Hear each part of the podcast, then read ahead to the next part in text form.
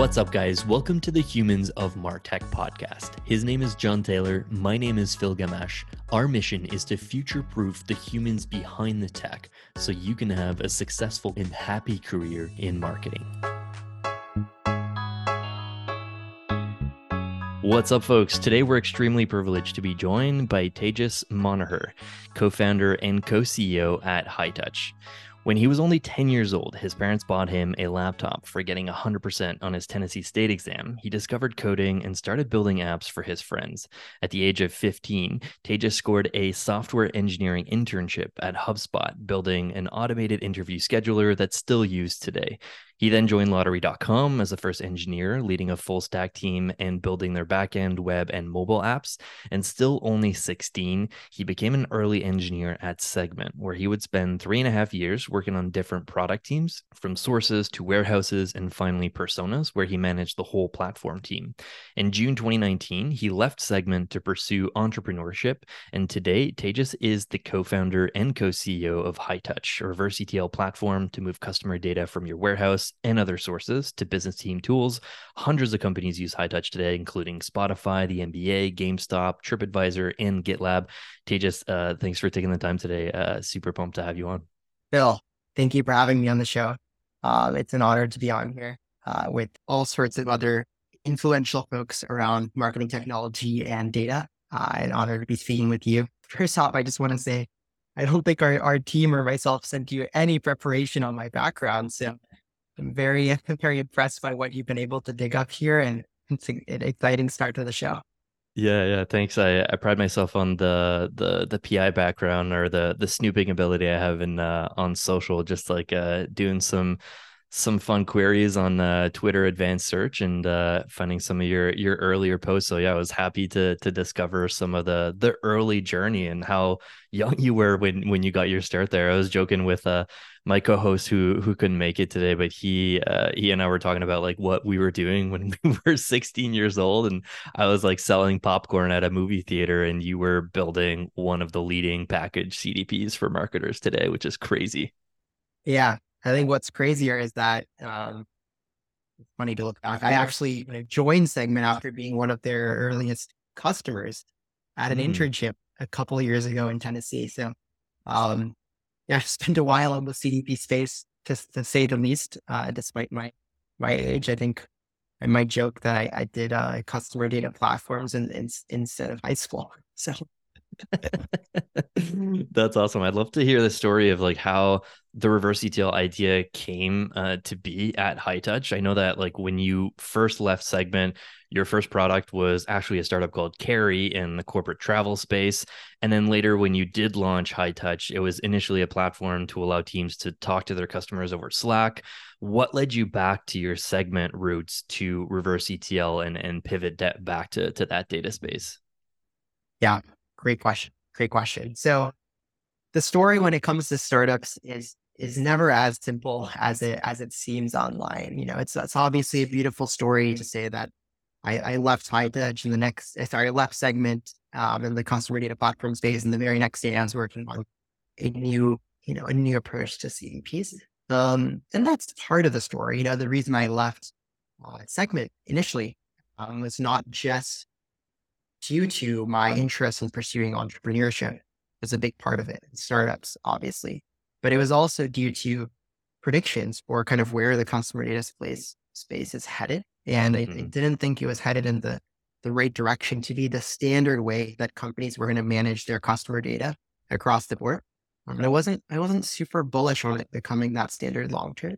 She um, foresaw things like an acquisition and stuff like that happening to Segment and many of the other players in the space. So that was part of my reasoning for leaving. But you're right.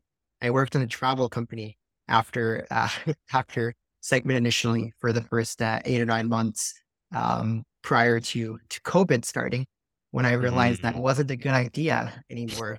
uh, not only is travel already, I think, one of the absolute hardest industries to start a company in. It's very difficult industry to, to found a company.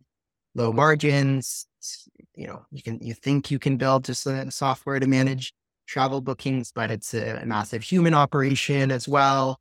Um, from a support perspective, interacting with all these third parties and um, just a you know very price sensitive customers, even if they do have a lot of spending power. Yeah. Um, so I'm a price sensitive traveler, and I'm not going to buy buy the, the next up rate. Uh, so it is a very difficult industry, and um, COVID is obviously a horrible thing, but it's a blessing disguise for our business. Um, as Kashish and I, and my co-CEO and co-founder, decided to team up with our other friend, uh, Josh, who is now our CTO here at Hightouch, um, and go back to our roots in the data and the customer data space and pursue some old ideas we had uh, while I was back at Segment. Um, COVID gave us the opportunity to to shut down our early but growing travel business and and take a full pivot and, and pursue those other ideas. So very cool. Yeah, uh, I had a hunch that looking at like the timing that COVID might might have played a role in the the not demise of Carry, but like the the opportunity to kind of like rethink and and and, and go back to some your roots there. Yeah. For a lot of startup founders, it did. Uh, right. For us in the travel industry, it especially did. But there's not a lot of occasions where you know your metrics just go from something to uh, zero in the midst of a week when U.S. you know releases uh, quarantines. And sure, there was maybe some some casual travels in that that week in March, but uh, no business travel was happening when the U.S. announced their new quarantine. So, you know, the metrics for, for revenue went absolutely to zero uh, that week, and the metrics for customer support uh, went to the moon. And uh, you know that that's not a business that uh, environment that a seed stage startup can start a business in. But let's just say a few years later, very thankful to have made the pivot back into the the data and customer data space because there's just so much exciting stuff happening here. So yeah, I'd love to dig into. Uh, I know that like you guys introduced uh, the term composable CDP. Uh, you talked about this idea of like doing it during a webinar with with Snowplow around the idea uh, that and the time that you guys pivoted. Walk us walk us through that that story. Great question. And yeah, again, thank you for digging this up. Not, not many people know about the origins of this term, but yeah, I you know Hightouch was co-responsible. One of the two companies I think responsible for this uh, composable CDP term. Actually, us and another company that doesn't offer a activation or CDP solution, Snowplow, one of our great partners at Hightouch. Love that company, love that team. We actually, I just, I remember the exact time we were brainstorming with them and coming up with what's a term for this new architecture, right? Because we weren't calling it anything related to CDP prior to prior to that webinar, but we felt that with the marketing audience, it was important to tell them that this is a new way of solving CDP use cases and make that really clear. It was hard to find a term, but composable was the one we said a lot. It is the term for the space. Do I have some regrets around the word? Yes. It's a bit confusing, to be honest. But so is the term CDP and a lot of terms in MarTech aren't there. Uh, like what's a, what's a marketing cloud?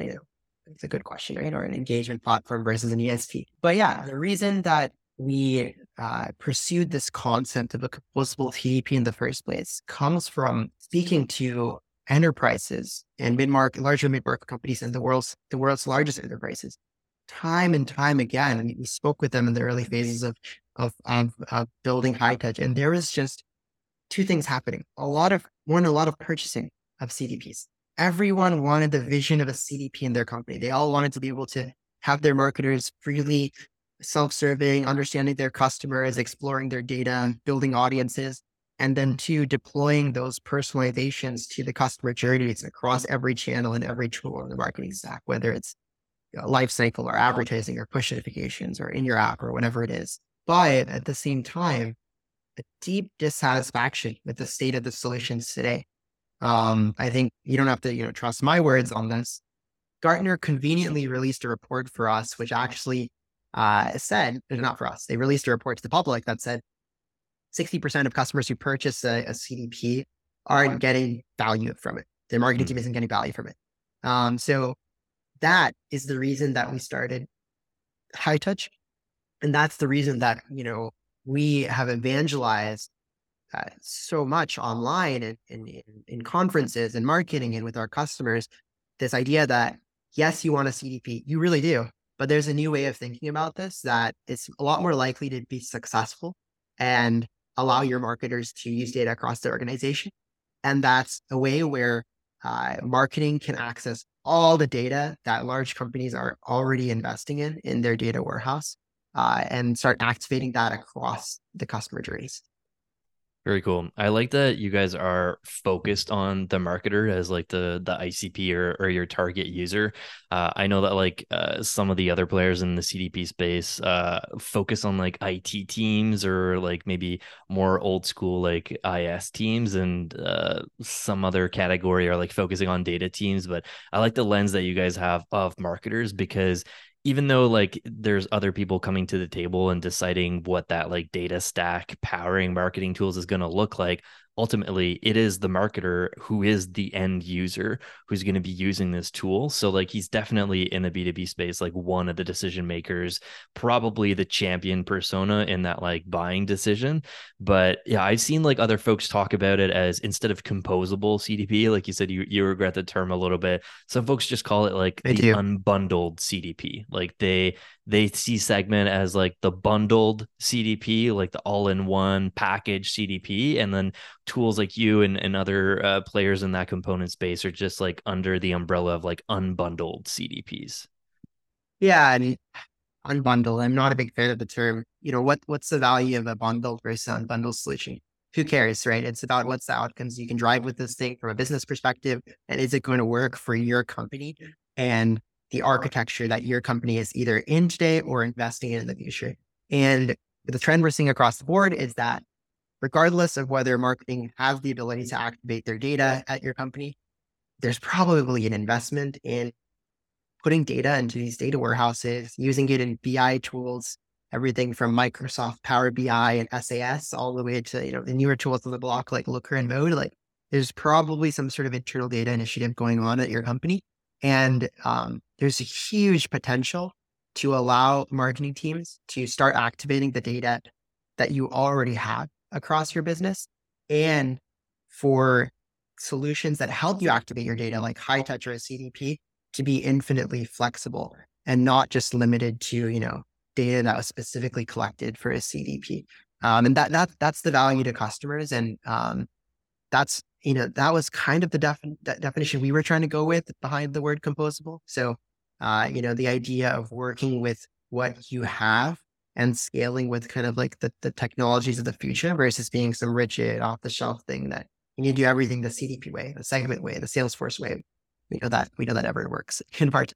Um, yeah, yeah. but uh, it's, it's it's it's a tough term. You know, don't blame people for being confused by it. So yeah, like as a marketer, like chatting with marketers, especially like some that like wouldn't be a bit on like the the technical side of of marketing, but like oftentimes they'll still be part of that decision making committee when it comes to a CDP or like how do you activate data, and just like the idea of uh like talking about them about the the benefits or the potential of instead of going with the all in one package solution, we can also like have the route where there's composable point solutions that still make up the same power, but has more flexibility, like you mentioned there a little bit.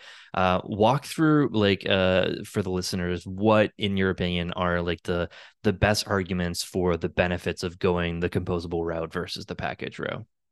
Yeah, hundred percent. Great question. So, um, yeah, it's really it's really a simple few things. Uh, I think the way to think about it is that um, CDPs by design, so the traditional customer data platforms, um, they can only operate off of data that was built for them, right? So uh, if you want to use a CDP like Segment or Particle or Salesforce CDP, Adobe CDP, they're, they're all really similar architecturally. Actually, architecturally, they're pretty much the same as an ESP or customer engagement platform.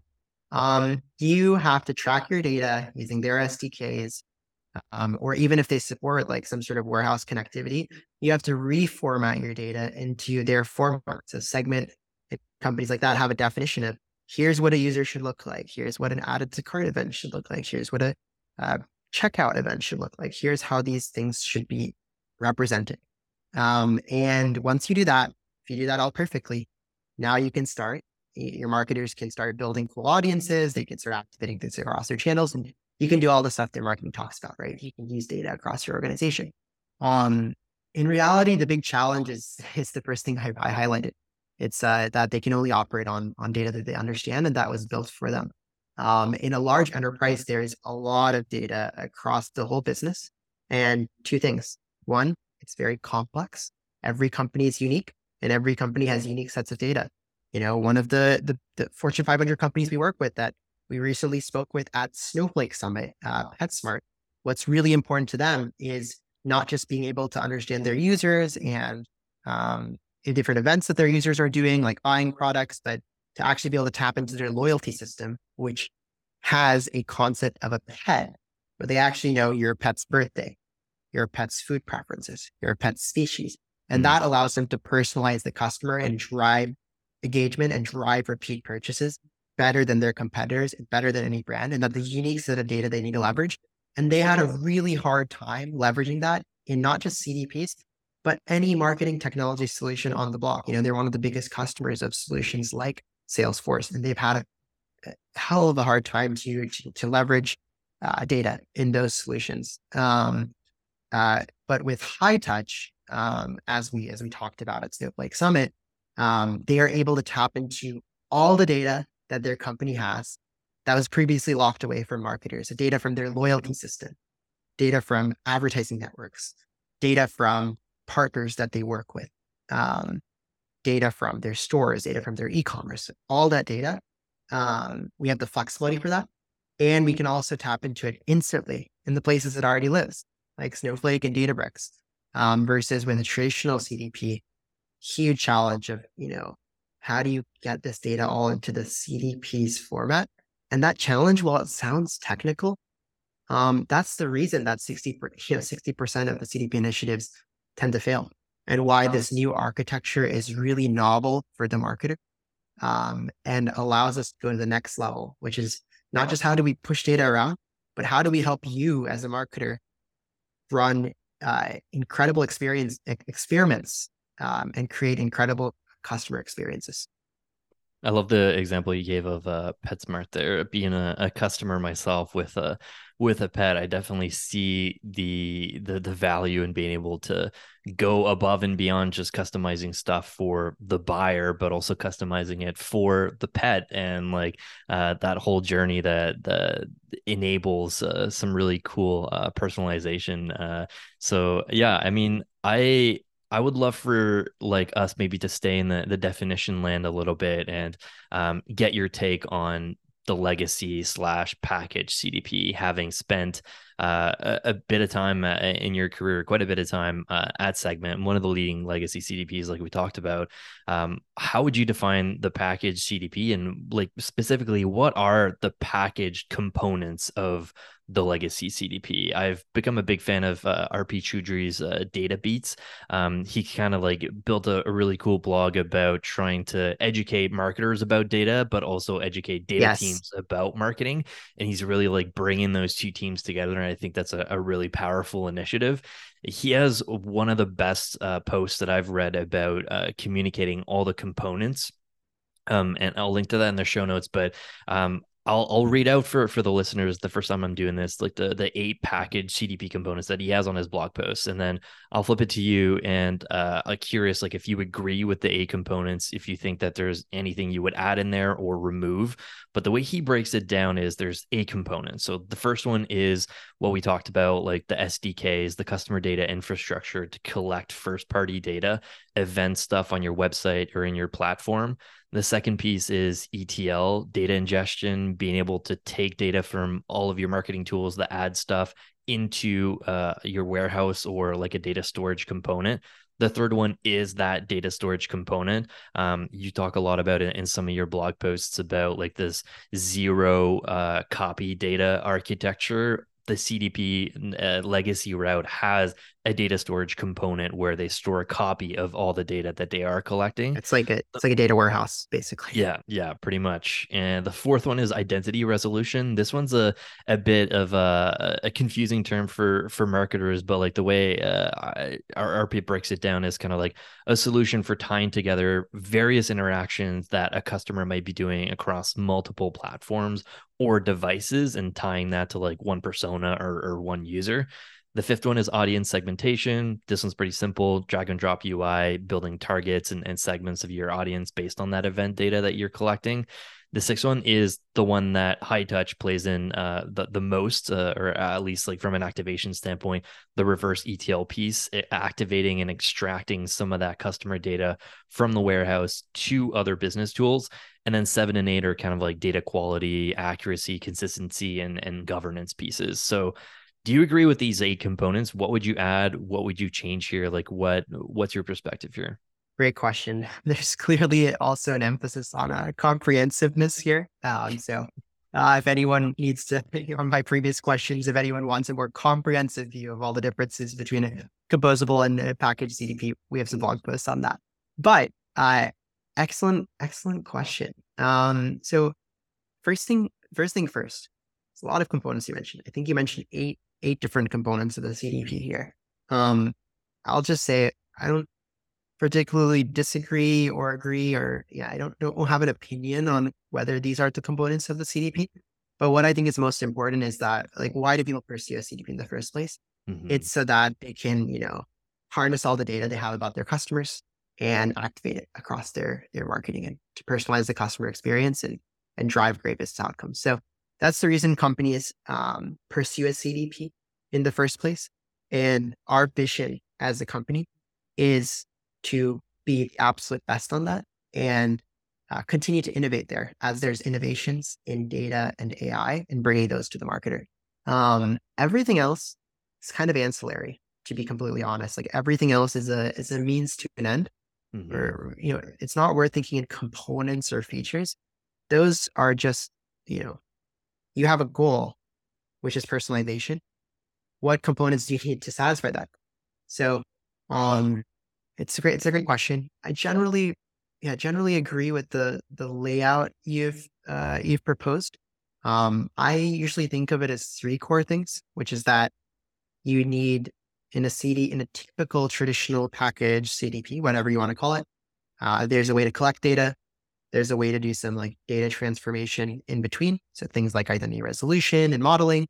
And then there's a way to activate the data, which usually, you know, has audience building or integrations, et cetera. And um, with the composable CDP approach, really the only difference, in my opinion, composable CDP is that instead of using the CDP, like the off the shelf platform as the middle layer, you get to use your own data warehouse. Um, and that means you can access data from all parts of the business that weren't built for the CDP purpose. Like, for example, PetSmart has a loyalty system which tracks pets. Um, know, NBA has tons of analytics systems they've built for like in-game analytics. Uh, and these customers are able to leverage all that data uh, when activating data with Hightouch. versus a traditional CDP. They would need to rebuild that data for the purpose of the CDP, which is an ongoing endless channel and prevents uh, marketing to be able to use data to the fullest and activate it across the business. Um, but yeah, I think the the uh, other components you mentioned are are a big part of uh, any offering in the space. Um, you know, uh, our focus on compliance and privacy and governance has been there from the beginning. Being a company that focuses on the enterprise, so like the logos you mentioned at the beginning, NBA, Warner Music, PetSmart, GameStop, all those types of companies. That's naturally been a focus of ours from the start. Mm-hmm. Um, and, uh, you know, in addition, uh, when you're serving these really, really large companies, you need to focus on ancillary things like what if my data and my marketing tool doesn't look right? You know, how do I tell what's going on under the hood? How do I set up alerts um, to to tell me that something's wrong about the, the data that's coming into um, my systems? Um, and and you know, CDPs end up building a lot of functionality around uh, activation for these purposes. Um, but I think activation is the end goal. Um, so I always try to tell mar- marketing technologists to start with the use case and figure out, you know, what are those activations you want to run at your business, um, and then to look at what features you need uh, from that lens versus to to compare solutions from a feature basis um, first. Because you know, if we if we all wanted software with the most features, so we'd probably buy IBM Unica for for running our market marketing operations. Uh, and that's what many large companies, you know, like PetSmart and moved off of uh, to, to purchase Hightouch. So I don't think a feature basis is, is the right is the right way to look at a lot of the software. Just my personal gotcha. take. Yeah, no, I appreciate that take. It's uh definitely insightful and I like the the the focus on just like the the end goal here and it is at the end of the day like you know, there's a lot of pieces to put together to get to that angle, but what is that angle in activating that customer data, especially from from a marketing perspective there? Based based on these like uh, these components that we just chatted about, like w- would you characterize Hightouch as more than just the reverse ETL component from that list of eight? Is it accurate to say that Hightouch does everything in that list of eight except like the tracking component, the ETL, and the data warehouse component. Like you have ID resolution uh, features uh, that you talk about on your site. There's the audience segmentation component powered by Customer Studio. There's obviously the reverse ETL. It's just the core platform you talked about, data quality and governance with uh, with HIPAA compliance. Like really, out of the eight that that I mentioned, there's like obviously the data warehouse. That's not part of that. Like that's the the the, the focus of the the composable row. But like is it fair to say that like the the composable cdp with Hightouch paired with a cdi and an etl on your data warehouse is like replicating the legacy cdp yeah yeah. I mean where we've been heading we, started off with just reverse etl you know. Yeah. we found that there's tons of data in in people's data warehouses that they needed in their marketing tools and in fact just all sorts of tools around the business and that's why we founded uh, the concept of reverse ETL initially and had a whole argument with my co-founders again on whether that's the term we should we should go on. But it was a great great decision to to bet on that term and catalyze that space. Uh, and then we added audience segmentation, but that was a part of the the vision of Hightouch from the beginning. Is actually something we worked on given our segment roots before reverse ETL. Um, but yeah, I mean, fast forward a few years, we've added capabilities for pretty much uh, everything that that you mentioned with the exception um, of uh, ETL, so uh, or or a collection of data, which are the first two things you mentioned. So how does the data get into the warehouse in the first place? Uh, we do not provide that functionality uh, at Hightouch um, currently. Um, not going to say it's not something we're going to pursue in the future. We see mm-hmm. it as a as a as a sort of offering that's potentially trending towards commoditization. There's a hundred hundred different ways I could recommend a company to collect events specifically into their data warehouse. Everything from Google Analytics to Amplitude to Snowplow to Mixpanel to to Segment to mParticle to you know our customers are successfully using all of these solutions to collect events into their warehouse. So um, it's not something we're philosophically against, uh, but we haven't we haven't prioritized that functionality uh, today at Hightouch because it doesn't seem like the biggest gap in the market. But everything else you mentioned, yeah, we have a way of doing that in the composable CDP approach in Hightouch, which is I think something that really differentiates us when you compare us to other solutions that use the composable CDP term, but just offer like reverse ETL or maybe a little UI to to build aware clauses, but not a full on product for for marketers or uh, or audience segmentation. Um, so yeah, we do offer all those things, including identity resolution, doing a huge announcement about advancing our products there today, um, which you may have seen or, or will see shortly. Um, and what I would say is that these solutions, these these components of the CDP, all get better with the composable approach. And the way they get better is that they can they don't require a lot of engineering work to set up. Like while CDPs are saying there for the marketer, you can't implement it without six to 12 months of work that your mm. engineers need to do for you. Um, so with Hightouch, we take out the engineering effort of tapping into existing data sources across the whole business and get marketers building audiences at very complicated companies like Warner Music Group. Um, we have a case study with them and Snowflake Online. We, we make that happen in a matter of weeks, which is a huge advantage. Uh, and then two, um, by being built on the warehouse and not having an opinion or a worldview for how your business's data should be. You know, we don't tell Warner Music and PetSmart that their data should look like GameStop's data or that it should look like mm. a 200 person Shopify store or, you know, the classic, the classic use cases. We don't, we don't, we don't uh, have an opinion on those. Um, that, that gives businesses a whole new level of flexibility that allows them to personalize uh, based on uh, what's unique about them and their customers. For example, the example I provided about, you know, PetSmart being able to use their pets loyalty system or NBA using being able to use their in-game analytics to personalize their uh, their customer journeys. Um, and that applies not just to reverse ETL and audience building, but every component you mentioned of the CDP. So things like identity resolution, using all your different data sources, not just the CDP data source, mm-hmm. um, et cetera. So very cool. Yeah, I appreciate the the breakdown there. It's definitely an exciting space, and uh, like I, I, think even just a year before, uh, like I, I didn't really, uh, I wasn't super familiar with the the composable term, but it is really exciting and definitely fascinating. Uh, but like speaking to folks that are you know are on, on both sides of the debate, um, some of the folks that are critical of the composable route have said that the whole debate is stemming from the desire to package reverse ETL tools in a way that sells to marketers but causes a bunch of confusion.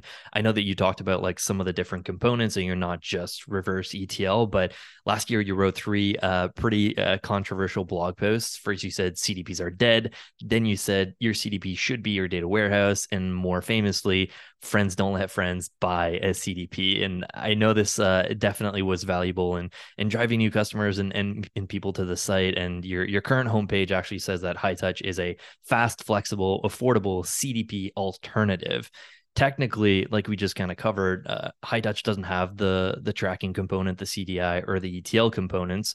So is Hightouch really able to replace a legacy CDP today?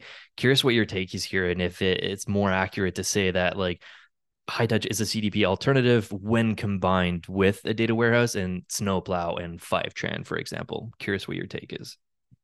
Great question. Great, great, great question. Have this discussion internally all the time. Um, so you know, I would love to say not on the website. I touch to say is a great CDP alternative when combined with Snowplow and Fivetran. And as much as I love those solutions, it's just not accurate, right? Yeah. Um, when I look at our enterprise customers, and I, I wrote this blog post as well called "You Don't Need the Modern Data Stack to Get Shit Done." Um, that was a, a, bit of a piece that took off in the data community. And and I cite a statistic there, which is that actually less than 20% of our enterprise clients um, use a, another solution from the quote unquote modern data stack. So I think the CDPs are saying, oh, Hightouch, you know, you need a modern data stack to be able to pursue that. It's only for the most modern technology business. It's only for data teams, mm. et cetera. It's not true. You know, less than 20% of our customers are using a solution like Snowplow, Fivetran, DBT. Uh, for most of them, Hightouch is the only solution they're using in a quote unquote modern data stack other than Snowflake, Databricks, Google BigQuery, like other than a data warehouse, which I think it's it's hard to say that's the modern data stack now. That's like basically the, the default data stack. If you mm-hmm. look at Snowflake's uh, public company metrics at this point, um, they're they're in like you know the majority of the Fortune 500, um, and a lot of the other companies. Um, but yeah, I think here's what I would say. You know, we we power data activation for some of the largest companies in the world, um, like the ones that we have on our website. Um, and they use Hightouch to activate all their data for marketing. Here's what I would say. You know, we power marketing data activation for some of the largest companies in the world, and they call us their CDP, right? They use us as their CDP internally because instead of using Hightouch, you know, they uh, are not, they don't have to buy a, a CDP now, or they churned off a customer data platform, which is the case for some of our companies like Blizzard Activision, one of the largest gaming companies in the world. They were previously on a customer data platform. Same with Warner, same with you know, Red Ventures, et cetera. Won't name names here, but they were all on customer data platforms before. Uh, but our product doesn't look exactly like a CDP. You're right. Um, and some of the things, I mean, we're only really missing one thing, which is that data collection part. Um, you know, we we always find a way to offer that to our customer, whether it's through partners like Snowplow, and in the future, we're already working on ways to make that easier and easier for our clients so that it's not a blocker. And so that we can fo- they can focus on what's most important, which is being successful at activating their data.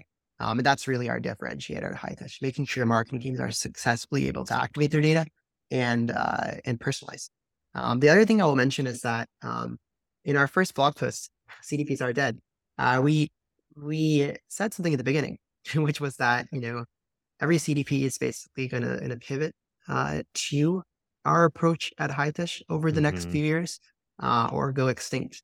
And um, sorry, probably not exactly what I wrote in the blog post, but something to that effect. Mm-hmm. And I do think you can start to see that happening in the space. Um, so what I'll say is that you know we're we're kind of leading the way for what the future of CDP looks like, which is an architecture where companies own their own data, have infinite flexibility, um, are able to activate across all different channels in the company um, and are able to have marketers in the product. Um, and uh, we feel confident that that's what the, the future of the space looks like, and that uh, you know what Hightouch is building today will will just be close.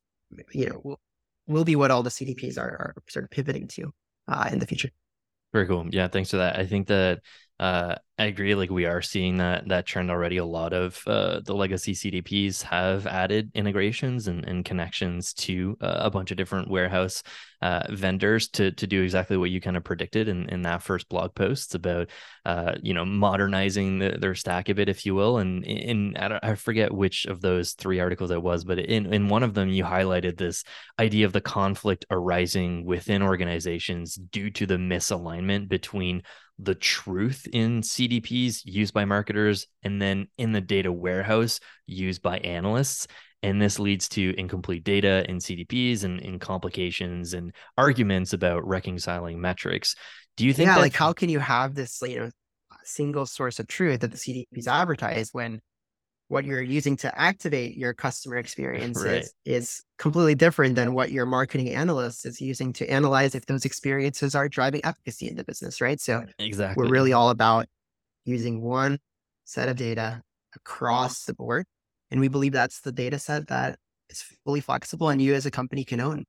Um, yeah. So marketers can really take control as like a marketing user and end user i've definitely felt that uh that argument like in in real life um but like my question for you is do you think that this problem about like the the, the truth of data and this reconciliation of metrics do you think it can be solved by tech or architecture or does it require more of a fundamental change in the operational approach between marketing and data teams yeah, totally great question. So as much as I would love to just say, you know, we solve this whole problem at Hightouch and you know it goes away, it's not true.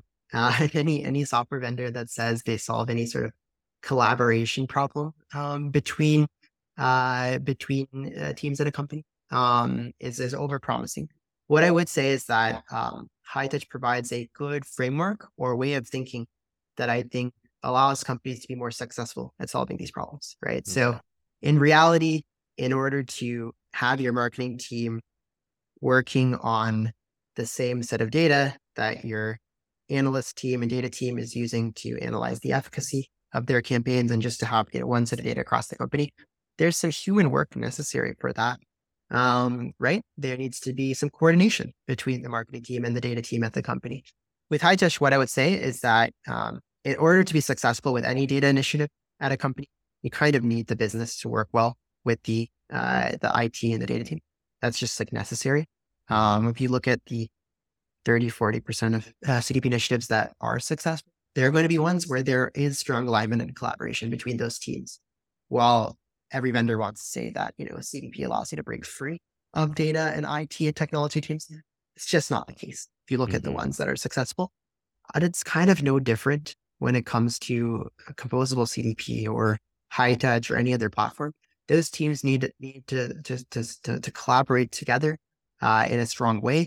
Uh, but we provide a good framework to do that, which is allowing them to work on the same source of truth and the same set of data, and to use the investment of the data that that companies already have in these data warehouses. So we don't solve the problem as a whole.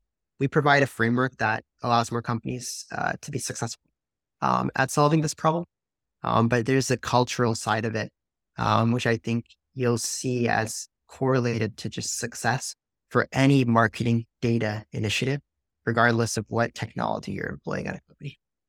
Yeah, yeah, I definitely felt this uh, in in small companies that I've been part of, but also bigger companies too, where you know market martech teams are just as big as the data teams, and there's also an IT team, and everyone has a perspective about like how we solve this and and where that source of truth should live, and all these other teams working in silos and building their own data warehouses, and marketing having a CDP, and so I, I like your approach there and saying that like uh, Hightouch doesn't solve everything, it doesn't solve the problem, but you're providing the framework and you're part of the solution there and ultimately there's always going to be a people part of that solution there and people needing to come together and data teams and marketing teams needing to, to align on some of those solutions Exactly. And that's why I love stuff like what ARPIT's putting out with Databeats and, you know, right. trying to explain data, a little bit of data concepts to the, the marketing professionals and trying to explain a little bit of marketing concepts, to the data professionals. I think that's something we're doing at Hightouch.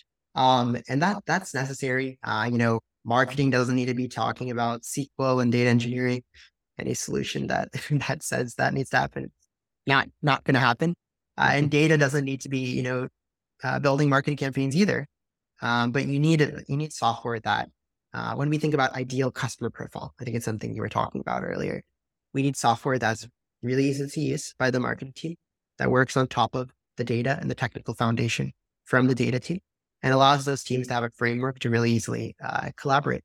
And companies like Hightouch also need the, the consultative attitude and customer success teams and partnership team to be able to guide enterprises, especially through that journey too. Um, but it's not completely a software problem, or that would be great. Maybe if everything's powered by by AI, then it can be a software problem. Love it. Yeah, a, a related topic on on this whole idea of like um, does the data warehouse need to become your your central source of truth? Uh, like one one topic that we've gotten pretty deep onto in in the podcast recently and chatted with a, a bunch of different ex- experts on this is i think the martech industry is moving to this idea of a warehouse native approach where instead just like the Hightouch is doing instead of making a copy of your data warehouse like most cdps and marketing automation and customer engagement platforms do today everything lives on top of the data warehouse. Data is near real time or as, as much as possible and you don't have to pay for copying your your database. And i've only come across a few of these tools on the customer engagement side some on on the product analytics side as well. Uh, Hightouch essentially is doing this right? Like you guys are a warehouse native activations tool uh, sitting on for top sure. of the data warehouse and you don't store any of that data at rest what does the future hold in your opinion for for martech and and how does it in potentially increasingly integrate with the cloud warehouse? And do you think that warehouse native customer engagement platforms remove the need to buy and maintain a data pipeline solution like a reverse etl tool? Yeah. Uh, great great question. Um yeah i have an interesting opinion on this. So first and foremost i think uh, the launch of these warehouse native customer engagement tools or you know CDPs adding features that start to import data from the warehouse or mm-hmm. I, I, still predict what I said in the blog post. In a couple of years, you know, all the existing MarTech providers will start to copy the the homepage of, of Hightouch and start talking about how the warehouse is source of truth. I already see it kind of happening iteratively in this space. Um, will they be able to replatform their products? It's a different question. Mm-hmm. But yeah, mm-hmm. all of this is is is uh you know validating that um Martech and data can't be separate and these worlds need to intersect. And that the reality is, whether you like it or not, it's not really a debate. The the source of truth at a lot of businesses is becoming the internal data platform like Snowflake and Databricks, et cetera. I mean, marketing teams do agree with this, whether they say it or they don't. If you ask them, usually what I ask them is, you know, um, if you want to know how your campaigns are doing, what do you look at today? Uh, it's, it's generally like a, a report. Where is that report? It's in a BI tool. Where is that BI tool? Something like Tableau. Where is that Tableau or Power BI or Looker, whatever, sitting on top of it, sitting on top of a data warehouse. And that's where the gravity of data is in the organization. So um, I am not bullish on um, I'll go out there and say it. I'm just not bullish on warehouse native uh, marketing tools coming in and taking over the Braze and the Salesforce marketing clouds of the world. Uh, also, it just doesn't really make sense. Like, you know, there's there's not just email platforms when it comes to marketing. There's advertising channels. There's personalizing your apps. There's all these all these different channels, and those can't really re-platform onto the data warehouse. So I'm not I'm not really bullish on that whole trend. I don't think enough marketers care about the data warehouse to frankly decide whether to go with a Salesforce Braze or Adobe or, or yeah, Vero or MessageGears or Castled mm-hmm. based on whether it integrates with the warehouse. Um, marketers need to use their uh, their their data. Uh, they need to use their data across their tools channels. And solutions like Hightouch uh, make that really, really easily easy without saying you need to move to another tool to build campaigns or to managing your email templates or to do all these mm-hmm. things that are fundamentally not related to the concept of data activation. There's, there's all IP warming and there's all sorts of concerns that a customer engagement or ESP platform handles that just not related to the data warehouse. So um, Whereas in the CDP space, every single concern you mentioned out of those eight is a data problem in some way data right. quality, data governance, privacy, um, collection, identity resolution. Those are all data problems. That's not the case for ESPs. So, yeah, personally, I'm quite bearish on this uh, this trend of creating a new startup. That's a warehouse first take on an existing software category like a marketing platform because it doesn't matter to the business teams or to the end user like marketers as long as they can use data effectively across their tools. And Hightouch is a much more while while the warehouse native platform is philosophically it seems like the future and the right way of doing things. None of that none of that matters. You know what what matters is can you use data effectively across these tools and and Hightouch solves that pointed problem the easiest, fastest way for your organization without saying you know get a new data warehouse, get a new email platform, etc. Uh, which I think is the the novelty of it. Yeah, super interesting. I love uh I love your take there. Thanks for sharing that. I think that uh while I agree that most marketers like don't really care whether like a customer engagement platform is warehouse native or not, at the end of the day they just want the data. They'll work with the data team in figuring figuring out a way to to get it there. And while I do think that like a lot of these like newcomers in the space like Castled, um, I'm chatting with their founder uh in in in a few weeks like he's found love those guys by the way yeah, yeah. They they've got a really interesting niche. Like they they they like tried enterprise first and didn't really work out because like you said, they, they're they're in those like legacy tools, the marketing clouds, yeah, and yeah. the Brazes and the iterables, and like you can't get them off those tools. Like there's too much technical debt to to, to migrate off those platforms. But they have a, a niche in like the startup space where a marketing team that is really young and scrappy and they don't have a ton of technical debt and they're not married to an automation platform and they have a unique use case where maybe they have like a ton of investment in organic SEO. So they're spending a ton of money on segment right now or in a Braze or an iterable to have a ton of users in their database that aren't paying customers because they want to like nurture them or eventually turn them into to customers. So they're part of that life cycle journey and they're paying for them to be in that copy of the database the idea of a warehouse native tool like Castled is like we don't charge you based on the database size of users that you have in here. Like right. if all of these users aren't paying customers, that's fine. Like we're not charging you if you have a million users or 5,000 users. So from that angle, it's really interesting because I've been part of two startups, like my current one and at Close, the CRM tool. We had a ton of users that we were paying for in our CDP and in our marketing automation platform. And like not a ton of those users were paying customers. But outside of like the startup space, Castled is like super new, a newcomer. But Message yeah. Gears has been around for a long time and they've been like quote unquote doing this connected apps side of things, yeah. but they haven't just been doing that. Like they they offer the ability to integrate with a bunch of different sources. If you're not warehouse native, like you don't have to be. But if you have a snowplow or a, a snowflake or uh, a BigQuery and you have everything in there already and you care a lot about PHI and PII, you can like use message gear right on top of that data warehouse and we never make a copy of your PII or your PHI data. So we're we don't have to be HIPAA compliant. Like we are by default because we're not making a copy of that data. And they've been super successful. They work with like enterprise retail companies. But yeah it's been fascinating to to just like explore this space. Yeah. Yeah i mean uh a few things there. First first off when i say i'm not bullish on you know, solutions like Castled, like Vero and MessageGears, etc. I don't mean to say that there's not a good business to build in those categories. I think that's the, the wrong wrong thing to say. What, what's what's Scott Brinker's market map again? It's like the Martech five thousand or something yeah, like that. There's eleven thousand now.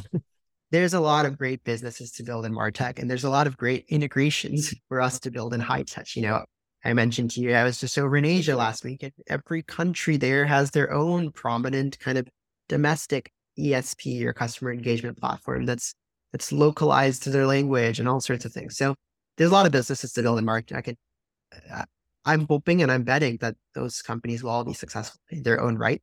Um, what I really mean to, to say is like, do I think that this is a platform shift?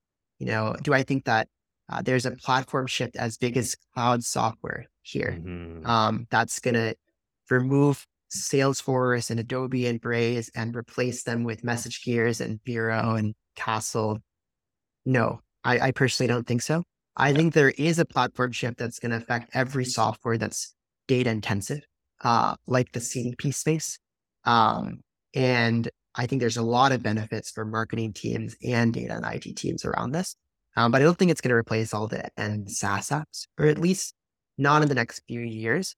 And um, I don't think starting with startups, like kind of winning the startup space and the tech forward startup space, has been a really effective business strategy at winning the overall market when you look at the marketing technology space. I mean, you have again great businesses in isolation like Customer IO, um, Vero, etc., that have done fantastic at building a business on the startup space. But um, you know, those tools are not replacing like Salesforce Marketing Cloud or Adobe Marketing Cloud, and uh, companies that focus on doing that from the beginning and build for the complexity of enterprises like Braze and Iterable and stuff like that do have a shot at that.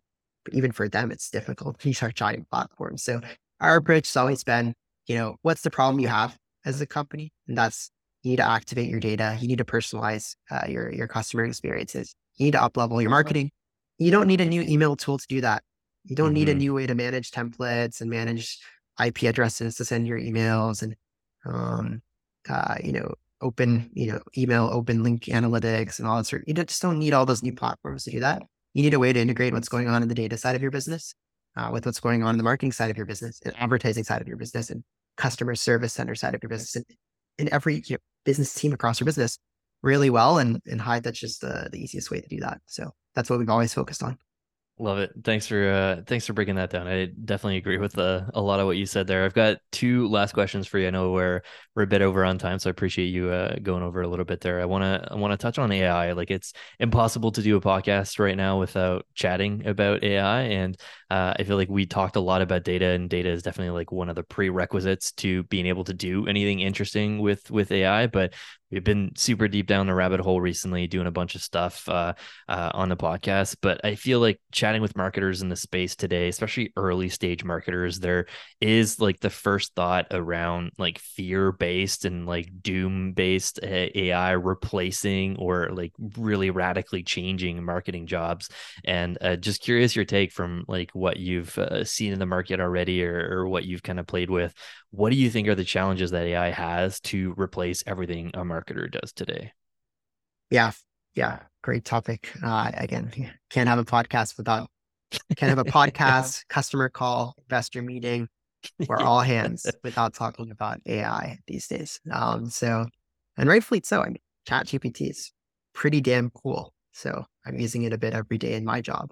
Uh, so, um, yeah, great, fantastic question. Uh, I think what I would say is that AI has a lot of potential in marketing. Um, there is just so many, there's just so, so much that happens when it comes to marketing data experimentation where uh, people just try a few things or go with their gut because they don't have the tools and capabilities to try every permutation or mm-hmm. to be able to, you know, generate a hundred more audiences, etc. And I think the writing is on the wall to say that there's applications of generative AI as well as just reinforcement learning to you know bring these capabilities to marketers and the, the way the way they run experiments especially and build campaigns today um, so i am bullish on on ai in marketing the same way that i've been bullish on giving marketers access to all the data in the data warehouse, I'm bullish on giving them access to all the powerful capabilities in data platforms like Databricks and Snowflake, which I believe will be leaders in the AI space in the enterprise. Um, so very bullish on the trend, but I don't think AI is going to, you know, replace the marketing department of uh, of companies anytime soon. Um, anyone who's spent a reasonable amount of time in marketing, um, including the more quantitative areas of marketing like demand generation and um, you know performance marketing understand the impact of of qualitative changes all right versus just data driven activities. Um, and that, that that's the you know i've had to learn as a ceo i've had to learn how to interview for the marketing role which is not a, a profession i worked in before and i look for them you know people who understand the quantitative side of things and the qualitative side of things use intuition and use um, and use uh, reasoning and talk to customers and just use like a couple insights to just make huge strategic changes and experiments that can totally affect the outcomes of programs. Um, and I think right now, as as impressive as things like ChatGPT are, um, you know, generative AI is not the, is not at the state where it can fully replace like human intelligence as much as it can augment and superpower human intelligence. Um, so I think you know eventually here might be a world where where uh, that AI can totally replace the, the role of a, of a of a of a marketer, but then we have other problems as a society. Maybe yeah, some singularity type problems at that point. We have bigger problems to worry about uh, across across every job and not just marketing. Um, but to not be a doomist here, I mean, I think the the likely case is that over the next few years, we will see a radical change to the role of a marketer. Um, but it'll be more of an augmentation, I think, uh, which is just like we're bringing all the the access to you know all the data around a business to the marketer, and that's a huge unlock. They don't have to ask for CSVs or ask for specific like scripts to be built anymore to do things, and they can you know play around with the data, build audiences, understand how many customers are in different cohorts in a self-service way. I think the power of AI needs to come to every aspect of marketing, from brand to uh, to planning to audience segmentation to one-to-one personalization to uh, experimentation, which I think is a really, really, really big one actually, uh, and uh, and augment those capabilities. So. But love your take there. Uh, totally agree. Definitely more on the excited side of of uh, of AI and, and augmenting marketers than than being scared about uh, replacing jobs there. But yeah, who who knows in, in 15 years with, with how fast uh, the the stuff is changing right now. Uh, Listen, I really appreciate your your time. Uh, I'll ask you one last question. Um, you're a co-founder, co-CEO, leading a company of 170 plus people. You're a developer, a speed reader, a home chef, a deadlifter, a melomaniac, an airline critic. You've got a lot going on. Uh, one question we ask all of our guests is How do you remain happy and successful in your career? How do you find balance between all the things you're working on while staying happy? Wow, now I'm scared. You know, I need to do some research on myself and get ChatGPT and see if this is the trick that you're using to find out all this information about me. Um, but I mean, yeah, it's a great question. Um, I'm a human too. We're all we're all humans and peoples here and uh, people here, and uh, I I I stay happy and and fi- keep keep being motivated and find strike that balance by by really investing in my personal relationships and family, friends, um, and and all the activity outside of work that you mentioned. Anyone who knows me knows that every every three to six months I have some new new hobby. Um, so uh, work is the is the consistent, intense thing that that I have to put my all into every day and be stressed about at the ups and downs of the company. And outside of work, I, I you know, take passion being an amateur and uh, not being great and a bunch of other things, whether it's uh, trying some new recipes with my girlfriend or trying to get into powerlifting or um, bought a harmonica and I play that from time to time. Um, all sorts of all sorts of different things for for short stints. Uh, finding joy out of the, the simple things outside of work. Um, until I'm replaced by AI, I guess, given your last question. Amazing. Really appreciate the that answer. I think uh yeah, hobbies are are definitely endless. Uh I'm sure I probably could have uh come up with a, a longer list uh, on on that question there, but yeah. I'm glad you uh, didn't. thanks so much for your time. Uh anything you want to plug to to the audience? I know we chatted a lot about Hightouch, but you mentioned some idea resolution stuff coming up. Anything you want to plug? Yeah. I mean, I first off, thanks for having me on the show, Phil. Really appreciate it. And thanks to anyone who's gotten this far and is listening to to us talk for this long. Um, uh, I'd say two things. One, we're shipping a lot at Hightouch. Um, at the day this was recorded, we we just announced our latest fundraising and new product, which takes our identity resolution capabilities to the next level. Uh, we don't have any, um, you know, opinions or beliefs at what features we should or should build, we build for our customers. So we are releasing lots of new capabilities over the next six months, including some of the, you know, collection capabilities and you know, event capabilities that we talked about. Also, anyone wants to jam on this stuff more, um, reach out to me, uh, Tejas, T E J A S, at hightouch.com, or I'm just my first and last name on any social media Twitter, LinkedIn, threads, you name it. Um, so reach out and let's jam on the stuff. Let's talk about the future of the, the CDP space or uh, personalizations that you want to run across your company. And thanks for having me, Phil. Awesome. Thanks so much for your time, Tejas. Uh, yeah, look forward to seeing the continued success of uh, uh, Hightouch. Thanks so much for your time. Amazing. Thank you, Phil.